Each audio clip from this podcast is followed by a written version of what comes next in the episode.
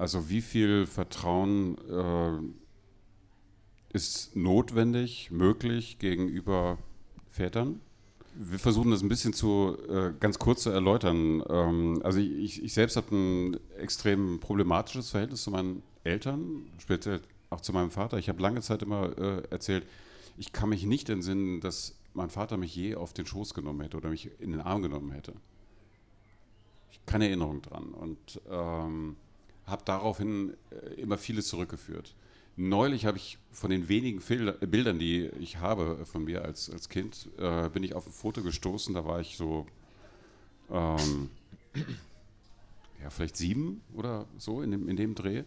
Ähm, da saß ich auf dem Schoß meines Vaters auf diesem Foto. Das war ein gestelltes Foto. Ich hatte meinen Kommunionsanzug an ähm, und äh, guckte irgendwie sehr starr. Alle guckten sehr starr in diese Kamera. Also ein ganz eigenartiges Bild.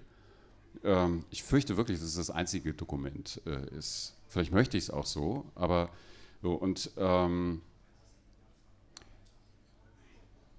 und habe das immer in Zusammenhang äh, mitgebracht, also die Frage, also wie, wie, wie, wird man so, wenn man äh, Kindern gegenüber sozusagen keine Zärtlichkeit äh, gegenüber bringt, zeigen kann, ähm, keine, keine körperliche Nähe irgendwie in der Lage ist herzustellen oder so. Wie, wie wird man dazu so? Ähm, das war so eine Frage, die mich eben auch bei äh, der Lektüre deines Buches eben begleitet hat. Ähm, ich dachte, ich weiß nicht, ob du für dich jetzt sozusagen die Lösung darin gefunden hast, die Frage anders zu stellen, in, fast mit so einer Feldforschungsperspektive daran zu gehen?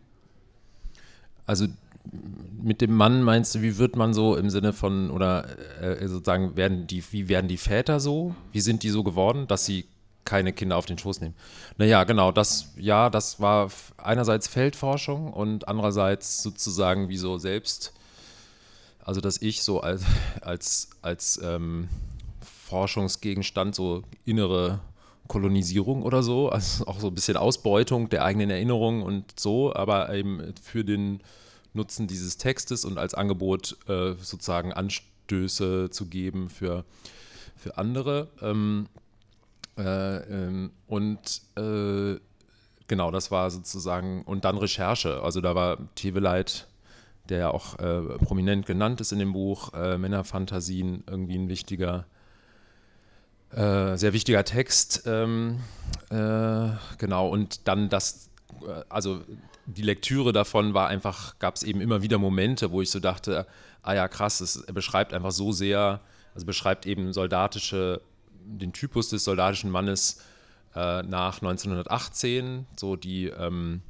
äh, äh, die dann in so Freikorps äh, weitergekämpft haben gegen eben die Weißen, gegen die Roten, also die äh, praktisch die Fasch Protofaschisten oder Faschisten gegen die eigentlich das Kaiserreich reinstituieren wollten.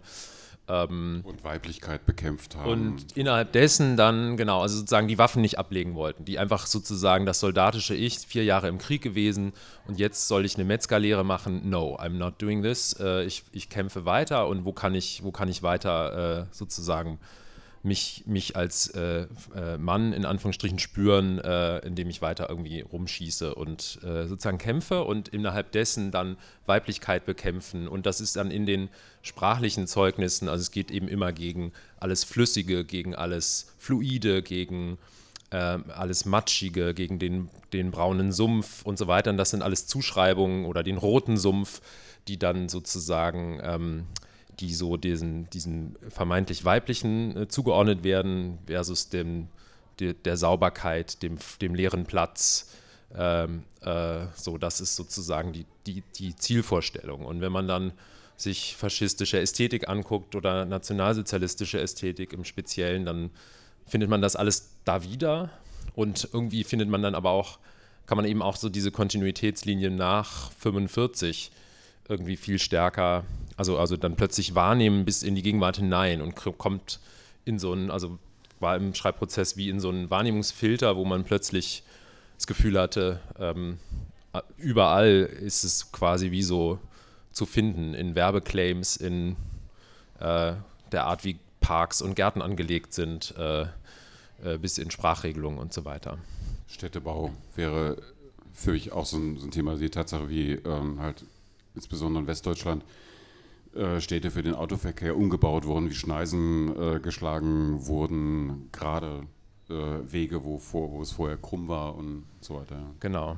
Also sozusagen Städte für, für Männer gebaut, äh, für diese äh, Motorisierung, die dann mit Männlichkeit assoziiert wird und so weiter und eben nicht für irgendwie äh, Menschen, die Care-Arbeit machen zum Beispiel, äh, gedacht sind und so weiter. Ähm, was mich nochmal zu diesem Punkt mit den Analogien äh, zurückführt. Ähm, also ich, ich sehe es eigentlich genauso. Also vielleicht bin ich dann da auch sehr durch meine Teveleit-Lektüren und, und, Gespräche und so weiter äh, mit ihm geprägt. Ähm, ähm, wobei ich aber eben sagen würde, er, also jemand wie Teveleit und auch jetzt vielleicht so im genealogischen Verständnis von, von Foucault herkommt, äh, ähm, gedacht, ähm, geht es ja nicht in Analogien vor sich, also dass man sagt, also was ich die ähm, ähm, haben halt, was ich ihre Sexualität verdrängt und deswegen wurden, ähm, was ich die, die Städte halt äh, geputzt. Ähm, so, sondern wir haben es ja dann mit parallelen Prozessen auch zu tun, zum einen und dann, was ich eben besonders krass fand jetzt eigentlich bei der Lektüre, die Tatsache, du bist 1980 geboren, ähm, also nochmal 14 Jahre jünger als ich und du erzählst aber eine Geschichte, die mir absolut gegenwärtig ist, die aber sozusagen auch eigentlich schon eine Generation ähm, der sogenannten 68er äh, erzählt haben. Also wenn man jetzt an, an jemanden wie, wie Bernhard Vesper, die Reise denkt oder äh, so. Also krass in, in dem Sinne, dass also eine solche Geschichte auch heute immer noch höchst aktuell einfach äh, erzählt werden kann und erzählt werden muss. Ja, das finde ich auch, also ich glaube, das ist sozusagen das, das ist erstaunlich, dass diese, die 68er irgendwie, die gab es und die haben bestimmte Sachen aufgegriffen und so und trotzdem ist es dann auch wieder so weggespült oder so. Es ist halt so, es ploppt so hoch und ähm, verschwindet aber auch wieder irgendwie aus dem, aus dem Radar oder aus dem Horizont und hat dann natürlich auch immer irgendwie was von, mh, hm, also irgendwie gab es auch so eine Idee von, wie ist das, kann man das von heute aus nochmal aktualisieren, weil irgendwie natürlich doch dann nochmal irgendwie so Sprach- und Diskursverschiebungen und so weiter gibt. Ähm, und äh, das ist aber natürlich auch wie so eine spezielle Anomalie. Also der Vater des Ich-Erzählers, genauso wie mein Vater, ist 1933 geboren. Und ich hatte gestern ein Gespräch mit äh, jemanden, der irgendwie sagte, er hatte so ein bisschen Schwierigkeiten, ein Kritikpunkt, äh, den, er hat es sozusagen nicht so richtig glauben können, so diesen autofiktionalen Pakt nicht eingehen können, weil dieses Geburtsdatum 33 so äh, frappant alt ist. Aber äh, genau, also das ist bei dem Vater des Ich-Erzählers so und bei mir eben auch tatsächlich. Und dadurch ist es wie so eine halbe Generation verschoben.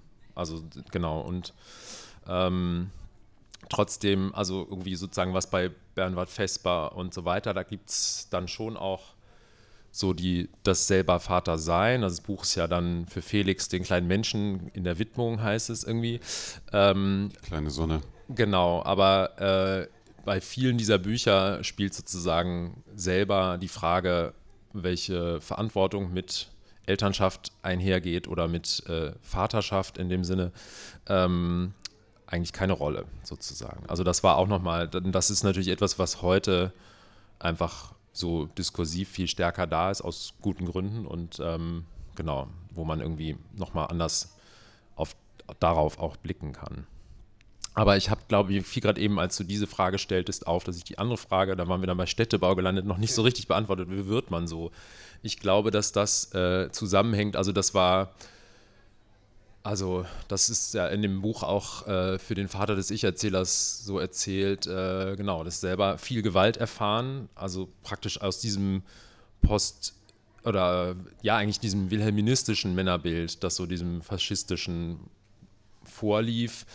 Ähm, äh, viel körperliche Gewalt, Züchtigung, also Disziplinargesellschaft eigentlich sozusagen, so eine ganz hierarchische vom Kaiser runter oder dann von dem, von der äh, sozusagen von, von dem äh, Führer in Anführungsstrichen runter bis sozusagen äh, bis zu den soldatischen Männern auf dem Platz, die da so als Massenskulptur irgendwie so, das ist so durchpyramidalisiert und das funktioniert eben mit, mit, mit dieser krassen Disziplinierung ähm, und äh, ist eben tötet dabei oder, oder unterdrückt dabei eben äh, alles sozusagen Individual, Individualismus, Selbstentfaltung, ähm, alles, was von dieser, was, was von dieser Norm irgendwie abweicht. Und das hat eben zeitig diese Folgen, dass, es, dass man irgendwie äh, nicht auf den Schoß nimmt und nicht, äh, also sozusagen alles Körperliche fast irgendwie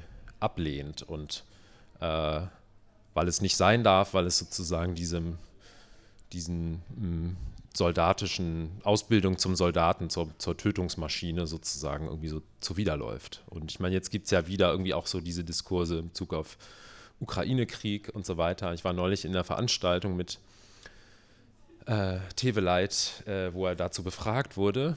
Und es war irgendwie interessant. Ähm, genau, also und da würde ich mich eigentlich aber dieser Position auch anschließen wollen, wo er sagte, äh, ist jetzt nicht irgendwie per se äh, pazifistisch äh, oder so, äh, aber äh, man, wir brauchen vielleicht nicht diese Überhöhung, äh, dass man jetzt irgendwie quasi mit Standing Ovations 100 Milliarden für das Militär ausgibt. Das ist eher ein trauriger Tag.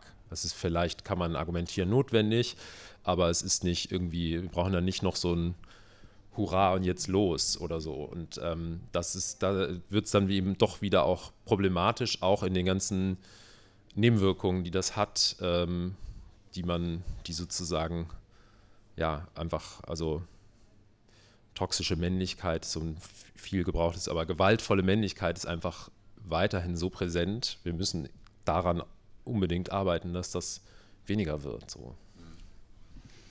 Ähm, ich weiß nicht, vielleicht habe ich nicht aufmerksam genug gelesen, aber ähm, es fällt mir gerade noch ein, dass ja natürlich eigentlich auch sozusagen eine innerfamiliäre Recherchemöglichkeit äh, sich noch bieten würde, fast wie für einen zweiten Teil des, des Buches. Du hast, ähm, bist wie deine, dein, dein Protagonist das jüngste von ähm, einer ganzen Zahl von Geschwistern. Das heißt, es ist sozusagen innerfamiliär äh, ein großer Zeitraum auch noch abgedeckt von anderen Erzählungen ähm, und anderen Perspektiven möglicherweise äh, auf den Vater, anderen, anderen Vater-Kind-Verhältnissen. Ähm, hat das für dich eine Rolle gespielt oder würde das oder könnte es zum Beispiel noch äh, damit eine andere Erzählung geben? Also, wie gesagt, ich glaube, ich fände eher spannend, äh, irgendwie so diese weiblichen Anteile der Sozialisation oder Prägung irgendwie zu untersuchen. Und das fände ich jetzt irgendwie gerade vordringlicher. Ähm, und ich glaube, dass es oft, äh, ich habe, hm, oft ist es sozusagen bei so autofiktionalen Sachen, die so mit Kennzeichen des Based on a True Story oder diesem Effekt irgendwie arbeiten, ähm, dass da ähm, wenn es, wenn es Dinge auch enthüllt, die mit Scham besetzt sind und so, äh, dass da auch auf der Ebene der, äh, insbesondere der Ebene der Geschwister, also die eigentlich so auf der gleichen, aus der gleichen Perspektive sprechen, es besonders schwierig ist, irgendwie äh, cool damit zu sein. So. Und das hängt, glaube ich, damit zusammen, dass man ähm, irgendwie eigentlich diese Geschichte auch erzählen könnte, aber vielleicht nicht die, die Mittel oder die Möglichkeiten an der Hand hat oder die Zeit oder was auch immer. Ähm, und dann aber natürlich Sachen anders phrasieren würde, anders betonen, äh, äh, ein anderes Wahrnehmungszentrum da reinstellen. Und ähm, genau, also ich glaube, dass, dass das äh, jetzt ich hatte in Bezug auf den Text dann schon auch viele Gespräche mit Personen, die sich in dem Text wiedererkennen konnten oder meinten wieder zu erkennen, vielleicht auch nicht ohne Grund. Und ähm, genau, und das waren, waren sozusagen teilweise auch, hatte das den Charakter von Verhandlungen oder so. Ähm, und insofern würde ich, glaube ich, das jetzt aus der Perspektive anzurühren wäre schwierig, sagen wir mal so, um das in dieser Andeutung zu lassen. Mhm. Okay, ich habe noch ganz viele Fragen. Ich kriege so sanfte Zeichen, dass wir zum Ende kommen müssen, weil wir jetzt gleich hier noch den, das nächste Gespräch haben. Ähm, wir finden noch äh, andere Orte. Äh, vielleicht nicht erst beim nächsten Prosanova, wo wir das Gespräch vorsetzen. Paul, vielen Dank. Sehr gerne. Danke für die Einladung.